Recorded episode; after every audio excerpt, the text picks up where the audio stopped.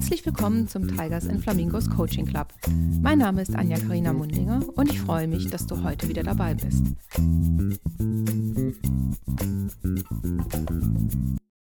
In der heutigen Folge haben wir wieder eine spannende Spezialistin eingeladen zum Thema Nachbarbereich.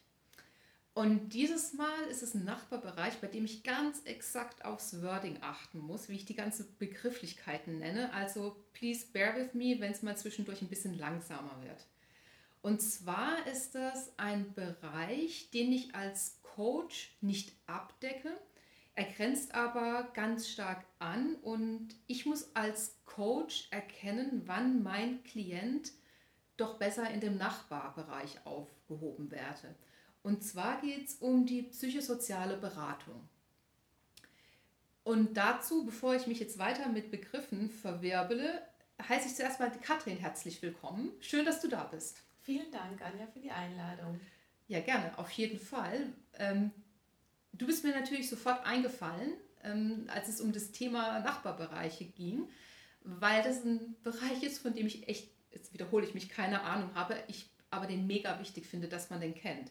Aber bevor wir da einsteigen, ähm, würde ich gerne die kleine Tradition auch mit dir aufleben lassen und zwar den Zuhörern sagen, was denn der interessante Link zwischen uns ist. Was könnte denn unser Link sein, Katrin? Also wir kennen uns, ähm, also wir haben uns kennengelernt im privaten Umfeld vor circa acht Jahren und äh, schon so lange. Ich bin neunundzwanzig. Und ähm, unsere Gemeinsamkeit ist, dass wir zwei junge Frauen in Führungspositionen sind. Und, das stimmt. Äh, das ist leider ja nach wie vor immer noch was Besonderes. Ja. Genau. Seltsam, aber wahr. Genau. Ja, da helfen auch die ganzen Quoten noch nicht so richtig und nee. Die Regierungsmaßnahmen. Nee. Ja, das ist unsere Gemeinsamkeit. Und jetzt ähm, habe ich ja schon öfters erwähnt, dass ich... Ähm, Deinen Bereich, den finde ich mega spannend und super wichtig. Kannst du uns da eine kleine Intro dazu geben, in welchem Bereich du arbeitest und was das beinhaltet? Ja, sehr gerne. Ich leite das ambulant betreute Wohnen für Menschen mit psychischer Erkrankung, Suchterkrankung und oder geistiger Behinderung. Mhm. Ähm, das bedeutet, wir, also mein Team und ich, wir leisten ambulante Eingliederungshilfe. Diese Eingliederungshilfe wird in den meisten Fällen, es sei denn, der Klient ist selbst vermögend, mhm. wird das bezahlt vom überörtlichen Sozialhilfeträger.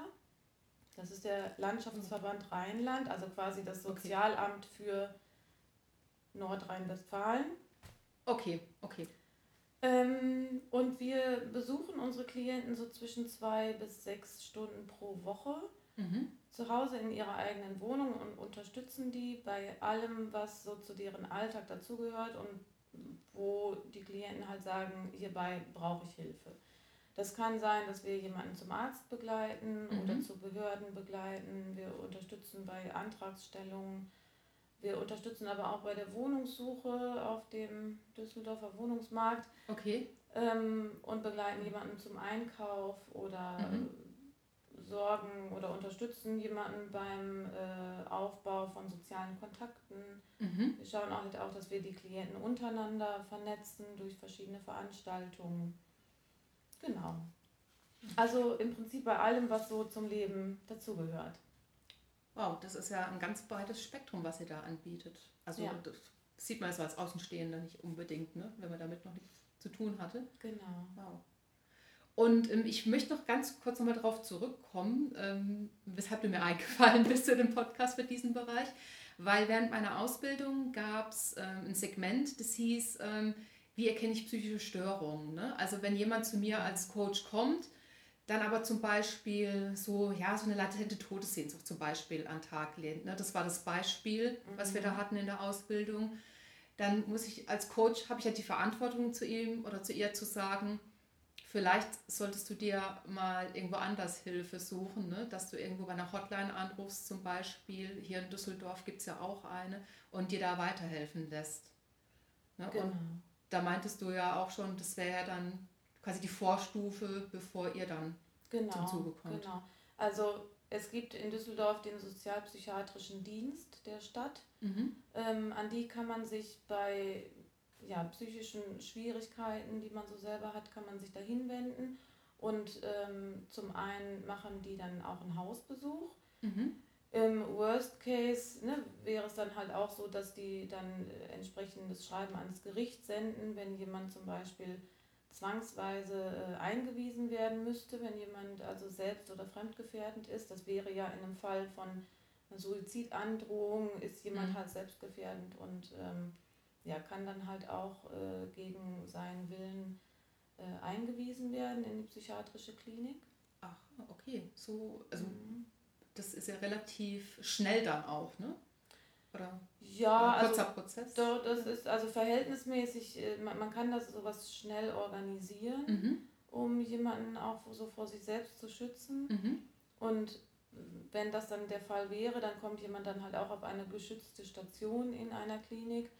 So ein Beschluss geht dann meistens für sechs Wochen und mhm. in dieser Zeit ähm, ja, wird man da dann halt behandelt, wahrscheinlich dann auch medikamentös eingestellt. Okay. Und ähm, in dem Zuge kommt es dann halt auch häufig dazu, dass wir äh, kontaktiert werden von der Sozialarbeiterin in der Klinik zum Beispiel, dass die Aha. uns anruft und sagt, hier, da ist jemand, der bräuchte auch nach der Entlassung auf jeden Fall noch eine Unterstützung mhm. in seinem häuslichen Umfeld. Und ähm, wir organisieren dann ein Erstgespräch, das kann auch schon dann in einer Klinik stattfinden. Mhm. Und besuchen dann den Klienten im Anschluss dann zu Hause. Das ist halt eine recht niederschwellige Arbeit.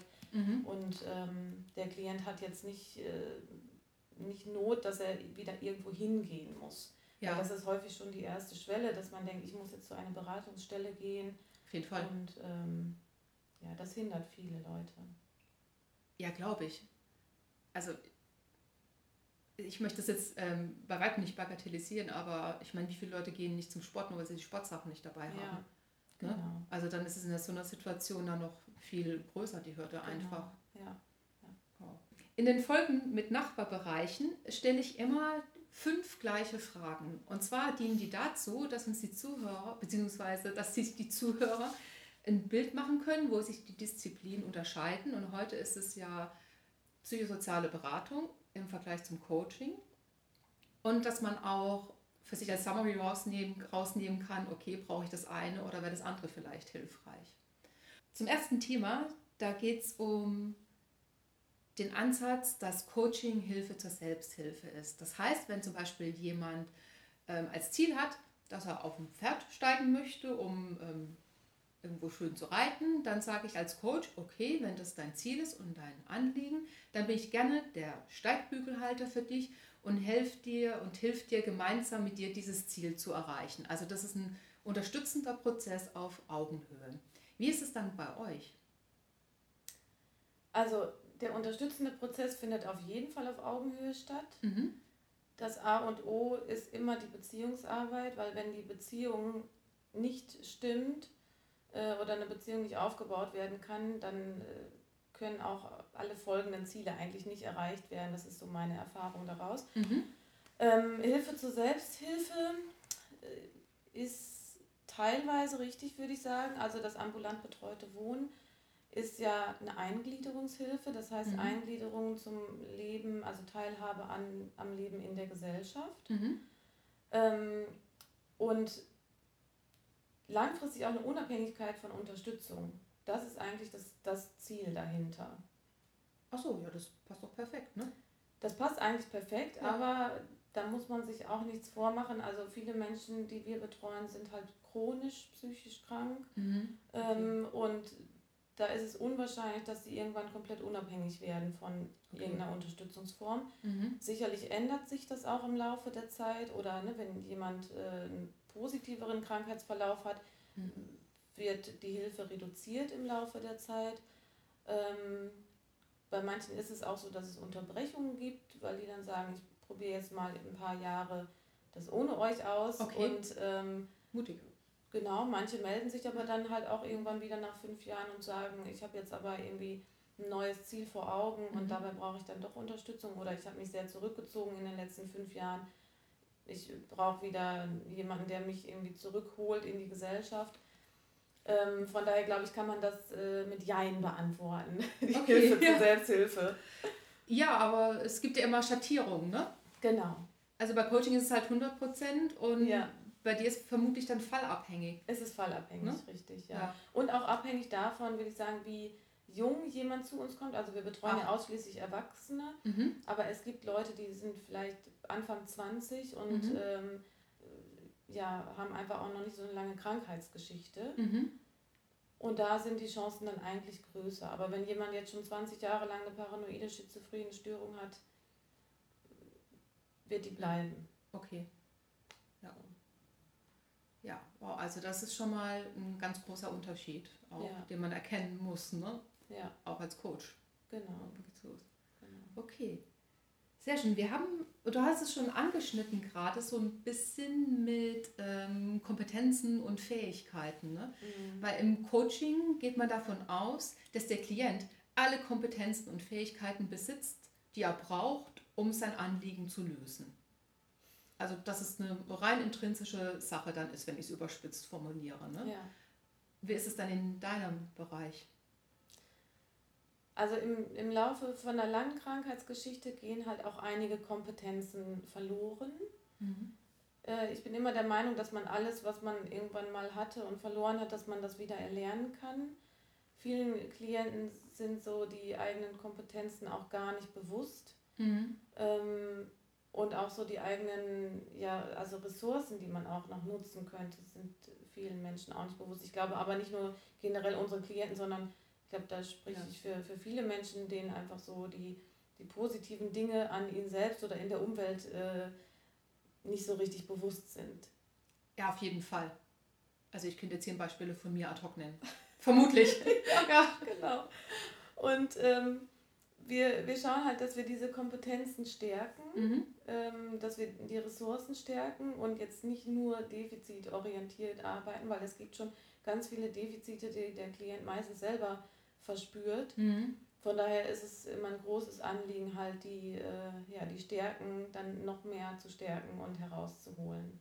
Ja, das ist interessant, dass du das sagst. Das erinnert mich so ein bisschen an den lösungsfokussierten therapeutischen Ansatz von Steve de Shazer und Inzo ja. Kim Berg. Ja. Ist das so in der Richtung? Genau, genau. Okay. Das ist in so eine Richtung. Ja. Ja.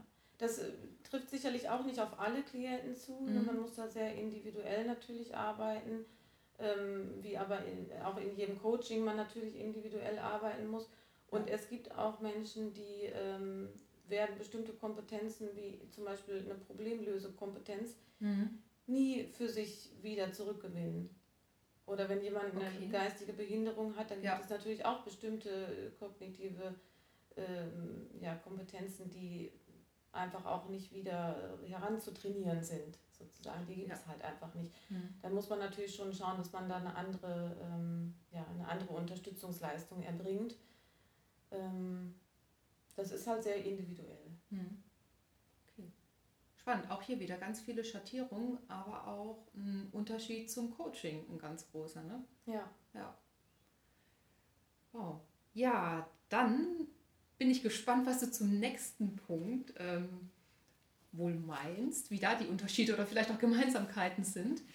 Und zwar darf ich als Coach keine Tipps, Ratschläge oder Handlungsanweisungen geben, egal wie ich mich dabei fühle, weil ich dann die Augenhöhe verliere. Wie ist es dann bei dir in der Beratung? Genau, also Handlungsanweisungen oder Ratschläge geben wir nicht. Mhm.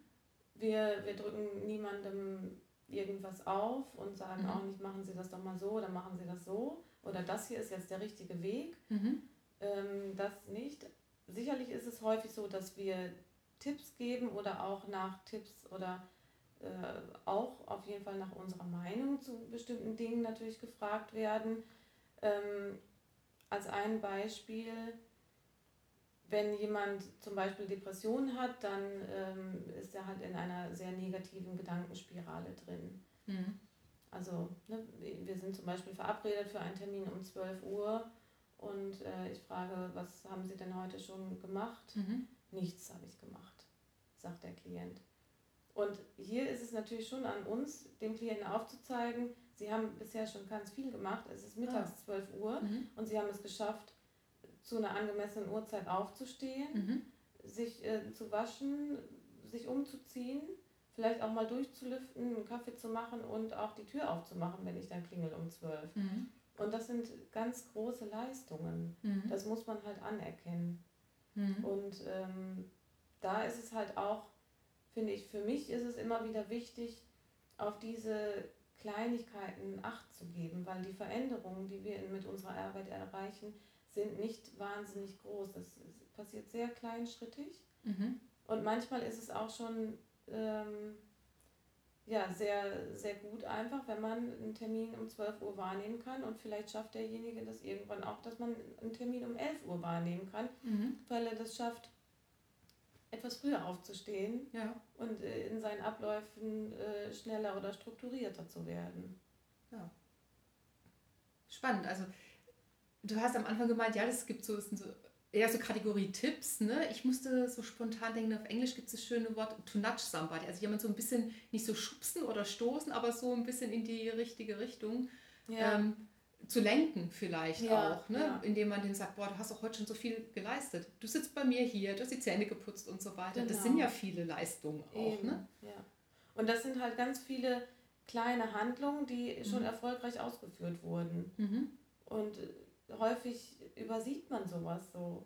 Ja. Ne? Weil so in unserem irgendwie stressigen Alltag äh, ist man so durchgetaktet und wir selber nehmen vielleicht gar nicht wahr, irgendwie, was es für eine Leistung ist, dass man äh, morgens um acht Uhr oder sowas im Büro erscheint. Ja. Ne? Aber das, äh, also, das ist, sowas ist halt eine Leistung. Und genauso, wenn, wenn jemand halt so, ähm, so negativ ist und so ein, so ein negatives Selbstbild hat, dann muss man das halt immer wieder, ja, dieses Selbstbild halt auch hervorrufen oder jemanden auch so pushen, dass, dass er das irgendwann halt auch sehen kann, dass das ein Erfolg ist. Mhm.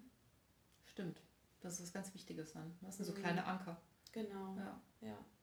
Okay. Also auch ähm, bei dir keine Handlungsanweisungen, Ratschläge, Tipps auch. Ja, Tipps könnte so eine Grauzone werden, ja. je nachdem, wie man Tipp auslegt. Genau. Aber das ist schon mal eine Gemeinsamkeit dann. Ja. Klasse. Richtig.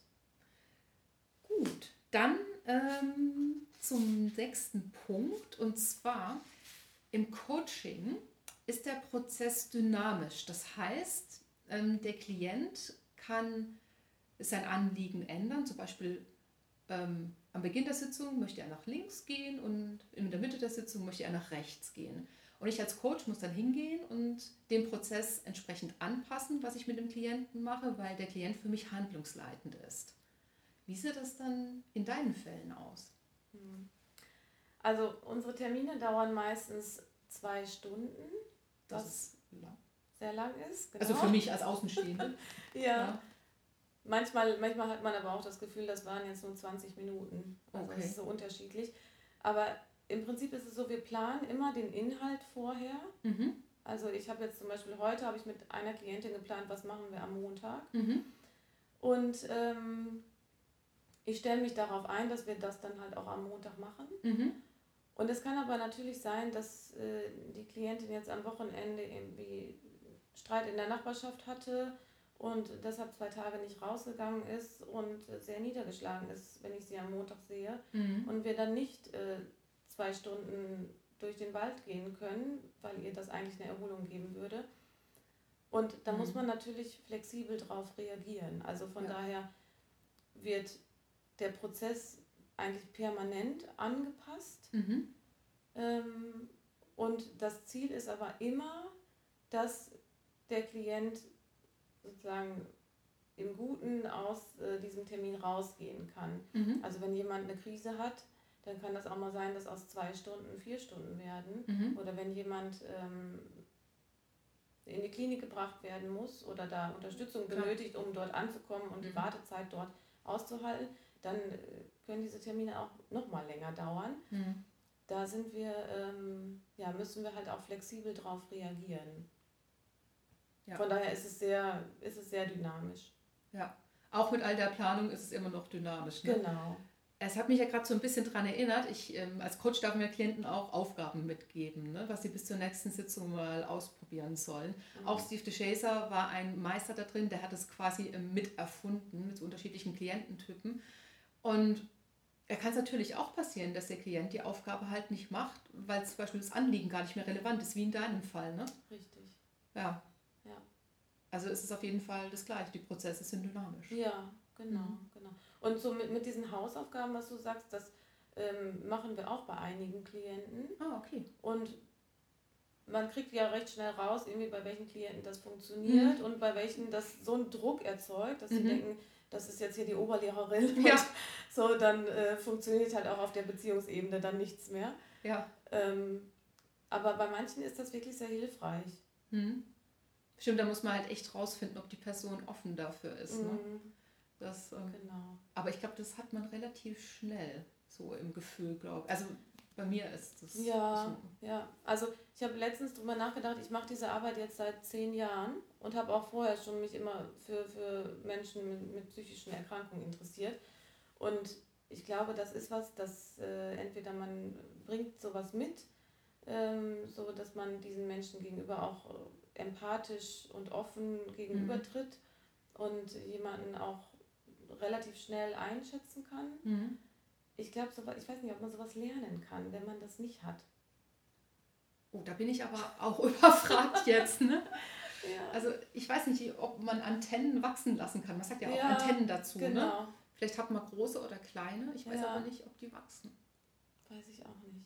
Ich weiß es nicht. Aber ich glaube auf jeden Fall, wie immer gibt es da so eine Verteilungskurve und dass es halt Menschen gibt, die es niemals lernen ja. können. Oder vielleicht wollen sie es auch nicht. Das kann ja auch sein. Das ist auch eine gute Form der Abgrenzung, wenn man diese Antennen nicht hat. Ja, klar. ja, ja, das stimmt. Hm. Ja, die Antennen. Könnten eine weitere Folge sein. Genau. Können Antennen wachsen. Ja, und jetzt kommen wir aber auch schon zur letzten äh, Frage, der letzten Punkt auf der Checkliste. Und das ist... wie immer, weil wir ja zielorientiert arbeiten alle, das Ziel. Ist das Ziel denn dynamisch? Eigentlich nein. Mhm. Denn am Anfang der Zusammenarbeit ist es so, dass wir mit dem Klienten zusammen einen Hilfeplan schreiben.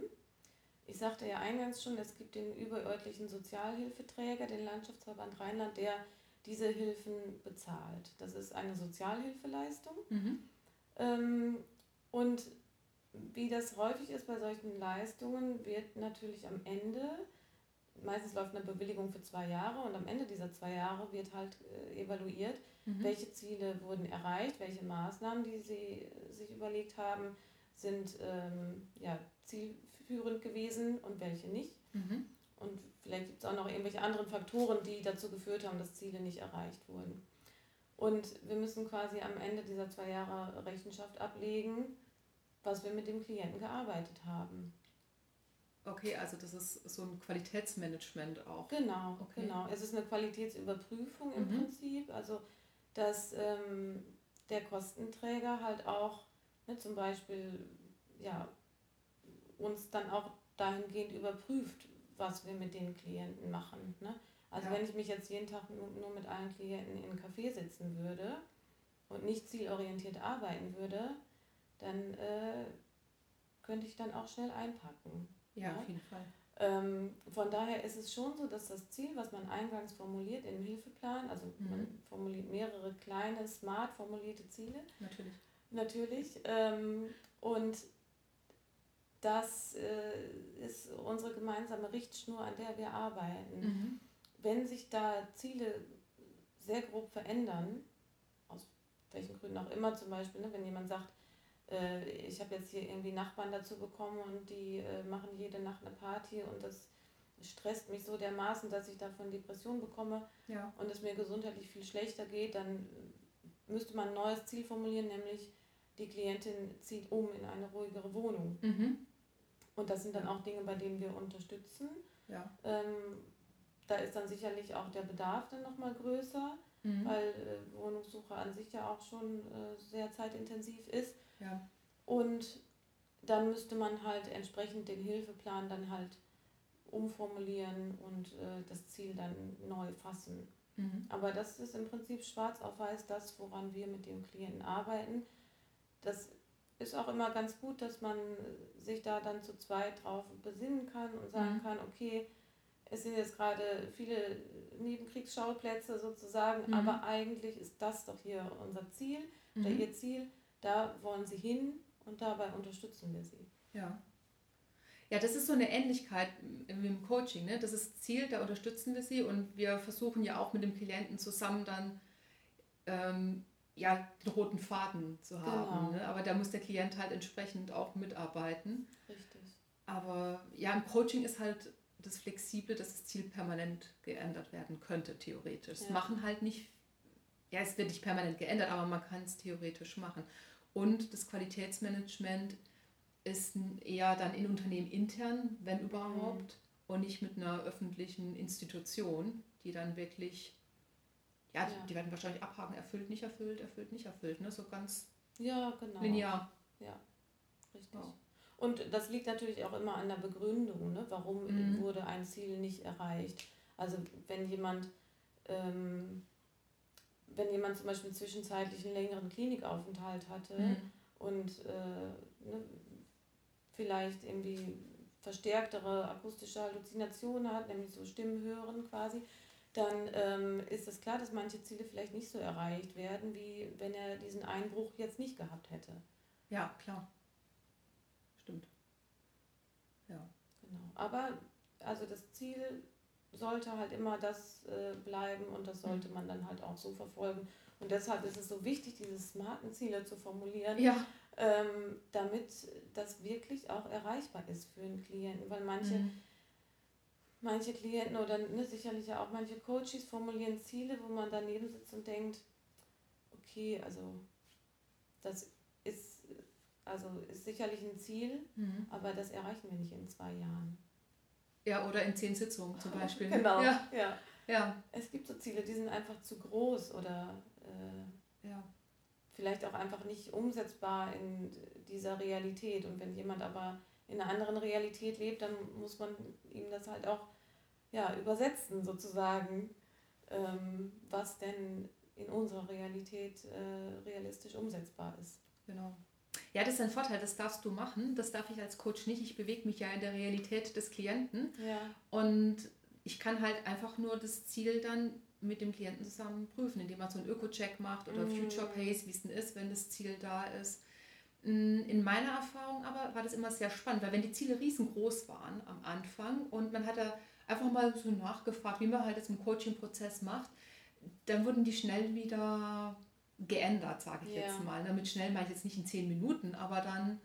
Ja. Ähm, Weil große Ziele, das merken die Leute ja selber, die sind einfach zu groß, die kannst du nicht auf einmal verdauen. Du brauchst genau. halt so kleine motivierende Schritte und das bringt dir viel mehr. Ja, richtig. Ja, sehr schön, ja. Also wie gesagt, ich darf nicht steuern, aber ähm, die Klienten kommen trotzdem eigentlich immer meistens selber drauf, wenn man halt einfach im Prozess mm. dann drin ist. Das ja. ist halt, was du darfst, was ich nicht darf. Ja. Ja, ja. Genau. Sehr schön. Ja, also das war jetzt auch die letzte Frage schon. Ich bin aber ähm, ehrlicherweise so stark beeindruckt, wie viele Insights äh, ich jetzt neu dazu gewonnen habe, weil von der einfachen Auflistung, wann ist ein Coachee gefährdet, wann sollte ich den mal weiterleiten an so eine Notruf-Hotline und so weiter, hast du mir so viel mehr Dinge gezeigt, also auf was man achten könnte vielleicht. Ne? Ich bin jetzt kein ausgebildeter Therapeut oder wie du in irgendeiner Art und Weise da drin qualifiziert. Trotzdem ähm, sind so kleine Dinge, die einem dann auffallen können auf einmal. Und für die ja. bin ich jetzt echt sensibilisiert. Und ich hoffe, die Zuhörer auch. Das hoffe ich auch. ja. Ja. Genau. Wir sind ja auch für das Wohl unserer Klienten doch schon mitverantwortlich, ja. auch wenn es nicht irgendwo verankert ist. Aber wir wollen ja auch, dass es den Leuten gut geht. Und richtig. Deshalb sind solche Schattierungen wichtig. Ja. Vielen herzlichen Dank. Ja, vielen Dank für die Einladung. Ich habe mich sehr gefreut. Ja, ich mich auch. Und das war die heutige Folge aus dem Tigers and Flamingos Coaching Club. Es hat mich sehr gefreut, dass du dabei warst und ich freue mich schon aufs nächste Mal, wenn es wieder heißt, herzlich willkommen im Tigers and Flamingos Coaching Club.